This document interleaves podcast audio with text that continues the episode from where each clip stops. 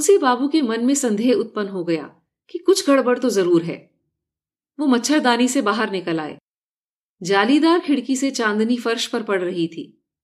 तुलसी बाबू ने चप्पलें पहनी, मेज की दराज से टॉर्च निकाली और बरामदे में आ गए। टॉर्च की रोशनी में तुलसी बाबू ने देखा कि पिंजरे पर लगी जाली फाड़ दी गई है और उसमें इतना बड़ा छेद हो गया है जिसमें से पक्षी आसानी से बाहर निकल सकता है। पिंजरा खाली था। तुलसी बाबू को टॉर्च की रोशनी में इस तरफ़ कुछ दिखाई नहीं दिया। बरामदे का दूसरा हिस्सा मिस्टर सान्याल के फ्लैट की तरफ़ जाता था। तुलसी बाबू तुरंत उस तरफ़ जा पहुँचे और उन्होंने टॉर्च की रोशनी दाएँ हाथ की ओर डाली। संदेह सही साबित हुआ। मिस्टर सान्याल की बिचारी बिल्ली को बिल ने अपनी चोंच में दबा रखा था। फर्श पर बिल्ली के खून के छींटे थे, लेकिन बिल्ली अभी ज़िंदा थी और छटपटा रही थी। तुलसी बाबू ज़ोर से चिल्लाए, बिल!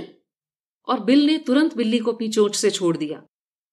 फिर वह लंबे डग भरता हुआ कोने की ओर आया और जल्दी से फिर से पिंजरे में घुस गया। मिस्टर सान्याल के कमरे के दरवाजे पर एक बड़ा सा ताला लटका हुआ था। तुलसी बाबू ने राहत की सांस ली। दिसंबर और जनवरी के महीने में उनकी प्रेस में स्कूल की किताबें छपने के कारण बहुत अधिक काम रहा, जिसे खत्म करने के बाद वो तीन दिन पहले छुट्टी पर चले गए थे। सबसे अच्छा तो ये होगा कि बिल्ली को खिड़की से बाहर सड़क पर फेंक दिया जाए।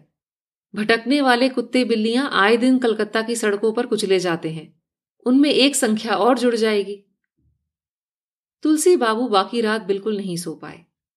अगले दिन तुलसी बाबू को रेलवे बुकिंग ऑफ़िस जाने के लिए अपने दफ्तर से एक दो घंटे की छुट्टी लेनी पड़ी। एक बुकिंग क्लर्क से उनकी जान पहचान होने के कारण उनका काम आसान हो जाता था। प्रद्युत बाबू ने पालतू पक्षी के बारे में पूछा और तुलसी बाबू ने जवाब दिया कि वह बिल्कुल ठीक है। फिर कुछ क्षण सोचने के बाद उन्होंने कहा, तुमने जो तस्वीर खींची थी, मैं उसे फ्रेम कराने के बारे में सोच रहा हूँ। 24 फरवरी को तुलसी बाबू का दूसरी बार जगदलपुर आना हुआ। उसी ट्रेन के सामान यान में बिल को भी एक डिब्बे में बंद करके लाया गया था और उस डिब्बे में रोशनी और हवा के लिए एक छेद छोड़ दिया गया था। जगदलपुर से तुलसी बाबू दो कुलियों को लेकर एक कार से जंगल में उस जगह की खोज में निकल पड़े, जहाँ उस पक्षी को उन्होंने पाया था। मुख्य सड़क पर एक मील के पत्थर के निकट तुलसी बाबू कार से उतर गए और उन कुलियों के साथ, जिन्होंने पक्षी का डिब्बा उठाया हुआ था, जले हुए नीम वृक्ष की दिशा में चल दिए। उस जगह तक पहुँचने में करीब एक घंटा लगा। कुलियों ने उस बंद डब्बे को नीचे रख दिया। कुलियों को पहले ही काफ़ी अच्छी बख्शीश दी जा चुकी थी और उन्हें बताया गया था कि वह डिब्बा उन्हें वहीं खोलना है।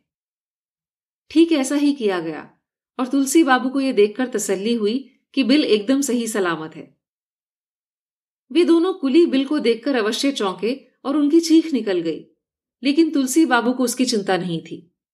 उनका काम हो गया था और यही काफ़ी था उनके लिए। बिल तुलसी बाबू को एक टक देख रहा था। उसका सिर साढ़े चार फुट ऊँचे पिंजरे की छत तक पहले ही पहुँच चुका था। गुड बाय बिल जितनी जल्दी विदा लें, उतना ही अच्छा होगा। तुलसी बाबू अपने वापसी सफ़र पर चल पड़े। इस यात्रा के विषय में उन्होंने अपने दफ्तर में किसी को कुछ नहीं बताया। प्रद्युत बाबू को भी नहीं। सोमवार को वो जब अपने डेस्क पर पहुँचे तो प्रद्युत बाबू ने स्वभावतः पूछ लिया कि वो किधर गए थे।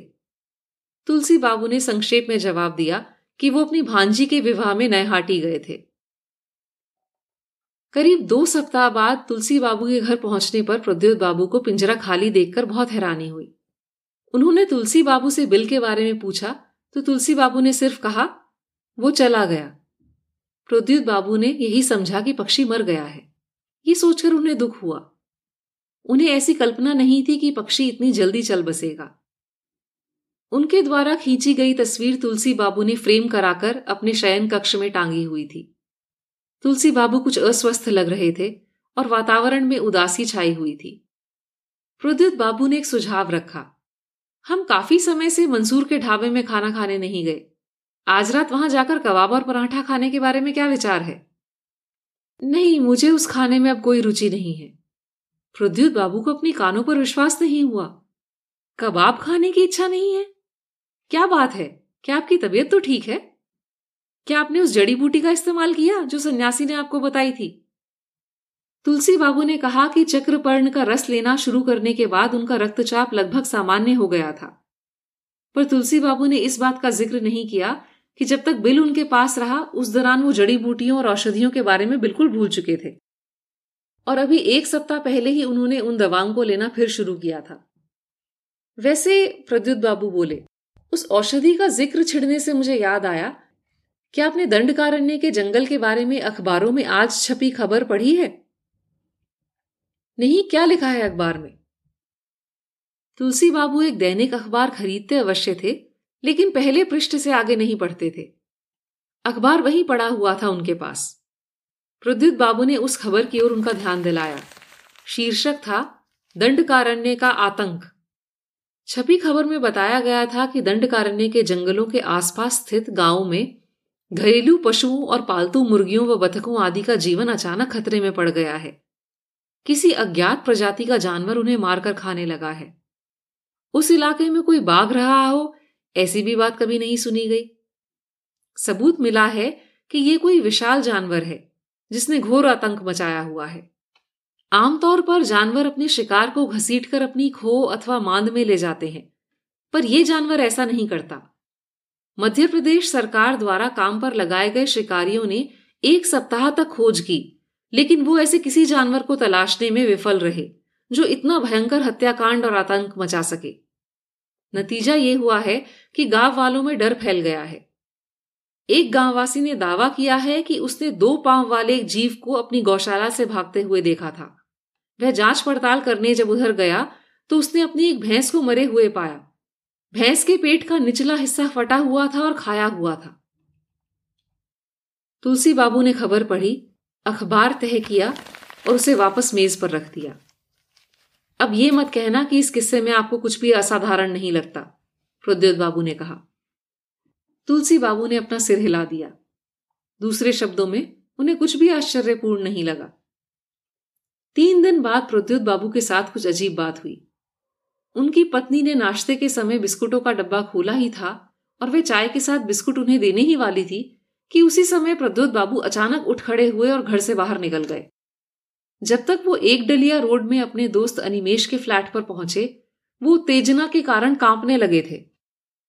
उन्होंने अपने दोस्त के हाथों से अखबार को एक तरफ़ पटका और फिर हाफते हुए कहा, तुम रीडर्स डाइजेस्ट की प्रतियाँ कहाँ रखते हो? जल्दी से लाओ, बहुत बहुत ज़रूरी काम है।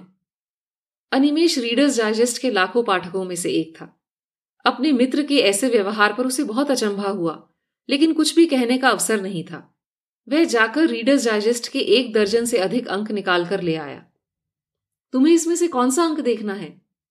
प्रद्युत बाबू ने पूरा बंडल ले लिया और कई अंकों के पृष्ठों को उलट पुलट कर देखा और अंत में उन्हें वो चीज़ मिल गई जिसकी उन्हें तलाश थी। हाँ यही है वो पक्षी, इसमें कोई संदेह नहीं। उनकी उंगलियाँ Chicago Museum of Natural History में रखे हुए एक पक्षी के कल्पित नमूने के तस्वीर पर ठहर गई। तस्वीर में म्यूज़ियम के एक सेवक को ब्रश से उस मॉडल को साफ़ करते हुए दिखाया गया था। एंड लेगलॉर्निस प्रद्युत बाबू ने उसका नाम पढ़कर सुनाया। उस नाम का अर्थ था आतंकी पक्षी। तस्वीर के साथ दिए गए लेख में उसका वर्णन एक विशाल प्रागैतिहासिक प्रजाति के रूप में किया गया था, जो मांस भक्षी था, घोड़े से भी तेज और अत्यंत खूंखार। प्रद्युत बाबू के मन में उत्पन्न संदेह सही साबित हुआ।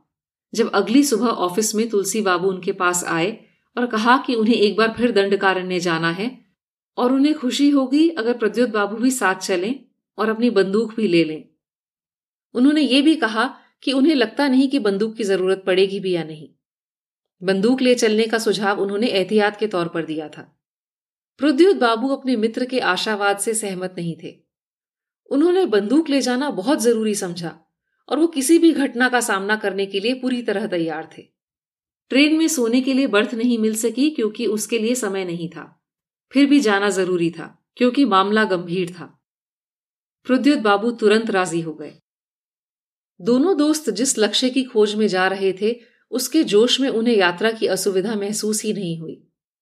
प्रद्युत बाबू ने रीडर्स डाइजेस्ट में जिस पक्षी की तस्वीर देखी थी, वो सारा किस्सा उसने बताया। सुबह के अखबार में लिखा था कि मध्य प्रदेश सरकार ने उस व्यक्ति को पाँच हज़ार रुपए का इनाम देने की घोषणा की है, जो उस खूंखार जीव को मारने या पकड़ने में सफल होगा। एक लकड़हारे का बेटा उसका शिकार हो गया था। और तब से उस जीव को आदमखोर घोषित कर दिया गया था। जगदलपुर में किसी पशु पक्षी का शिकार करने की मंजूरी वन संरक्षक श्री तिरुमलई से मिलती थी। लेकिन श्री तिरुमलई ने सावधान किया कि तुलसी बाबू और प्रद्युत बाबू को अपने ही बूते पर जाना होगा, क्योंकि उनके साथ जाने के लिए किसी को राज़ी करना संभव नहीं होगा। प्रद्युत बाबू ने पूछा कि क्या उन शिकारियों से कोई सूचना प्राप्त हुई है जो उनसे पहले जंगल में गए? तिरुमलई का चेहरा गंभीर हो गया। अब तक चार शिकारी उस जानवर को मारने का प्रयास कर चुके हैं। उनमें से तीन को कामयाबी नहीं मिली और चौथा वापस नहीं आया। वापस नहीं आया? नहीं। उसी समय से शिकारी वहाँ जाने से इनकार कर रहे हैं। इसलिए तुमको भी इस मुहिम पर जाने से पहले दो बार सोच लेना चाहिए। प्रद्युत बाबू की हिम्मत टूट गई, लेकिन अपने मित्र की दृढ़ता देखकर उनकी हिम्मत लौट आई। मुझे लगता है हम जाएँगे, वो बोले। इस बार उन्हें कुछ अधिक पैदल चलना पड़ा, क्योंकि टैक्सी वाले ने जंगल की ओर जाने वाली सड़क के कच्चे रास्ते पर जाने से मना कर दिया। तुलसी बाबू का पक्का विश्वास था कि काम दो घंटे के अंदर समाप्त हो जाएगा। और टैक्सी चालक पचास रुपए की टिप के लोभ में उतनी देर इंतज़ार करने के लिए मान गया। दोनों मित्र अपने लक्ष्य की खोज में चल पड़े। बसंत का मौसम था और जंगल ने बिल्कुल नया रूप धारण किया हुआ था। पिछली बार जैसा नहीं। प्रकृति अपने नियमानुसार चल रही थी और फिर भी वहाँ एक प्रकार की अस्वाभाविक खामोशी छाई हुई थी। ना चिड़ियों का चहचहाना और ना कोयल की कूक। तुलसी बाबू ने हमेशा की तरह कंधे पर अपना थैला लटकाया हुआ था। प्रद्युत बाबू को पता था कि उस थैले में एक पैकेट है, लेकिन ये नहीं मालूम था कि उस पैकेट में क्या है। प्रद्युत बाबू अपनी बंदूक और गोलियाँ संभाले हुए थे। झाड़ झंकाड़ बड़ा रास्ता आगे चलकर जैसे जैसे कुछ साफ़ होने लगा, वे अब जंगल में दूर दूर तक देख सकते थे। उन्होंने कुछ दूरी से देखा कि कटहल के पेड़ के नीचे एक आदमी का शव हाथ पैर फैलाए ज़मीन पर पड़ा है। तुलसी बाबू का ध्यान पहले उस तरफ़ नहीं गया था, और वो तभी रुके जब प्रद्युत बाबू ने उन्हें उस तरफ़ देखने के लिए कहा। प्रद्युत बाबू ने बंदूक पर अपनी पकड़ जमाई और शव की ओर बढ़े। वो बस आधे रास्ते गए और फिर लौट पड़े। तुम्हें देखकर लगता है, मानो तुमने भूत देख लिया हो? तुलसी बाबू ने कहा, जब उनका दोस्त उनके निकट आया। क्या ये वही लापता शिकारी नहीं है? हाँ, वही होगा। प्रद्युत बाबू के गले से निकला। लेकिन इस मुर्दे की पहचान करना आसान नहीं होगा। इसका सिर गायब है। बाकी रास्ते वो कुछ नहीं बोल पाए। नीम के पेड़ तक पहुँचने में एक घंटे का समय लगा, जिसका मतलब था कि वो कम से कम तीन मील चले होंगे। प्रद्युत बाबू ने देखा कि औषधीय झाड़ी के नए पत्ते निकल आए हैं और उसका पहले वाला रूप वापस आ गया है। बिल, बिली बिली। प्रद्युत बाबू को यह पुकार कुछ उपहासपूर्ण लग रही थी और वो मुस्कुराए बिना नहीं रह सके। लेकिन अगले क्षण उन्हें ख्याल आया कि तुलसी बाबू के लिए तो यह पुकार बहुत स्वाभाविक है। उस भयानक पक्षी को उन्होंने पालतू जो बना लिया था। तुलसी बाबू की पुकार जंगल में गूंज रही थी। Bill Bill, Billy. अब प्रद्युत बाबू को घने जंगल में कुछ हलचल होती हुई महसूस हुई। वो हलचल उनकी तरफ़ ही आ रही थी और इस तेज गति से आ रही थी कि हर पल बड़ी और बड़ी होती जा रही थी। ये वही पक्षी था। प्रद्युत बाबू को अपने हाथ में पकड़ी हुई बंदूक अचानक बहुत भारी महसूस होने लगी। उन्हें शक हुआ कि पता नहीं वो बंदूक इस्तेमाल कर भी पाएँगे या नहीं। पक्षी ने अपनी चाल धीमी कर दी और उसने पेड़ पौधों के बीच से चोरी छिपे उनको देखा। एंड एंडलेग्लॉर्निस प्रद्योत बाबू ये नाम कभी नहीं भूलेंगे। आदमी के बराबर ऊँचा पक्षी। शतुर्मुर्ग भी लंबे होते हैं, लेकिन अधिकतर अपनी लंबी गर्दन के कारण। पर इस पक्षी की पीठ ही एक औसत आदमी की ऊंचाई जितनी थी। इस पक्षी का कद एक माह के अंदर और डेढ़ फीट ऊँचा हो चुका था। उसके पंखों का रंग भी बदल गया था। बैंगनी त्वचा के ऊपर अब काले काले धब्बे आ गए थे। पक्षी की आँखों में झलकता द्वेषपूर्ण भाव अब इतना भयावह हो गया था कि सहन करना मुश्किल था। वह इसी दृष्टि से अपने पूर्व मालिक को देख रहा था। कुछ पता नहीं चल रहा था वह क्या करने वाला है। उसकी चुप्पी को हमले की तैयारी समझकर प्रद्युत बाबू ने अपने कांपते हाथों से बंदूक ऊपर करने का प्रयास किया। लेकिन ऐसा करते ही पक्षी ने अपनी दृष्टि प्रद्योत बाबू की तरफ़ मोड़ दी। उसके पंख फूल गए, जिसके कारण वो और भी डरावना लग रहा था। बंदूक नीचे करो, तुलसी बाबू ने धीरे से कहा। प्रद्युत बाबू ने आज्ञा का पालन किया। पक्षी ने भी अपनी पंख नीचे कर लिए और फिर अपनी दृष्टि फिर से मालिक की ओर घुमा दी। मुझे नहीं पता कि तुम अभी भी भूखे हो, तुलसी बाबू ने कहा। लेकिन उम्मीद है कि तुम इसे खा लोगे, क्योंकि ये चीज़ मैं तुमको दे रहा हूँ। तुलसी बाबू ने पैकेट पहले ही अपने थैले से निकाल लिया था। उन्होंने पैकेट को खोला और उसमें से निकले मांस के भारी टुकड़े को पक्षी की तरफ़ फेंक दिया। तुमने मुझे बहुत शर्मिंदा किया है। आशा करता हूँ कि आज के बाद तुम ठीक व्यवहार करोगे। प्रद्युत बाबू हैरान रह गए, जब उन्होंने देखा कि पक्षी ने मांस का टुकड़ा अपनी लंबी चोच में पकड़कर अपने मुँह के अंदर रख लिया। इस बार ये सच्ची विदाई है। तुलसी बाबू ने मुँह फेर लिया।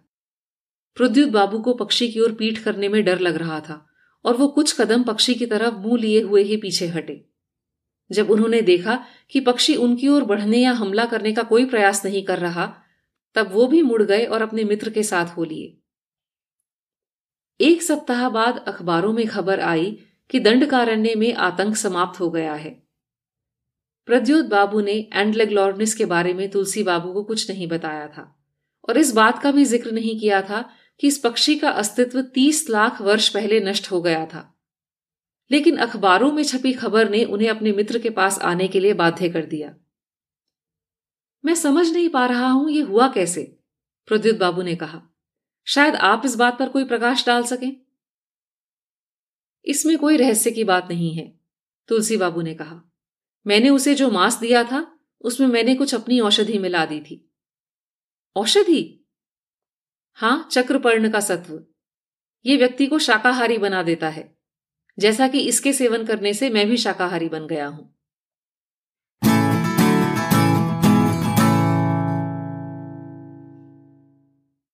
पिछले एपिसोड में मैंने आपसे बॉलीवुड की आपकी फेवरेट चोरों या ठगों की जोड़ी के बारे में पूछा था। शोले के जय और वीरू के अलावा आप में से कई ने बंटी और बबली और अंदाज अपना अपना के अमर प्रेम का नाम लिया। अमर प्रेम मुझे भी बहुत पसंद है और इश्किया के खालू जान और बबन की जोड़ी भी। अनन्या, अमन और राखी ने दोस्तों या परिवारजनों के साथ की गई शैतानियों के कुछ किस्से भी भेजे, जिन्हें पढ़कर बहुत मज़ा आया। आप सबका बहुत धन्यवाद। आज का प्रश्न आज की कहानी से ही जुड़ा है। आपको बताना है कि भारत में कहा हम डायनासोर और अन्य विलुप्त प्रजातियों, यानी एक्सटिंक्ट स्पीशीज के फॉसिल्स या अंडे देख सकते हैं। मतलब भारत का जुरासिक पार्क कहाँ है? अब मुझे आज्ञा दीजिए अगले एपिसोड तक। और अगर आपको पन्नों के झरोखे का साथ पसंद है तो शो डिस्क्रिप्शन में दिए पेमेंट लिंक द्वारा कुछ योगदान देने के बारे में ज़रूर सोचें। आप सब श्रोताओं का योगदान पन्नों के झरोखे के छोटे से प्रयास को जारी रखने में मदद करता है। तो कैसी लगी आपको आज की कहानी? मुझे ईमेल करके ज़रूर बताएँ। ईमेल एड्रेस है सुनो P K J eight Gmail dot com यह आपको शो डिस्क्रिप्शन में भी मिल जाएगा। कहानियाँ सुनते रहने के लिए इस पॉडकास्ट को सब्सक्राइब ज़रूर करें। अगले एपिसोड तक आपसे इजाज़त लेती हूँ। तब तक इस खूबसूरत दुनिया के नजारे पन्नों से देखते सुनते रहिए।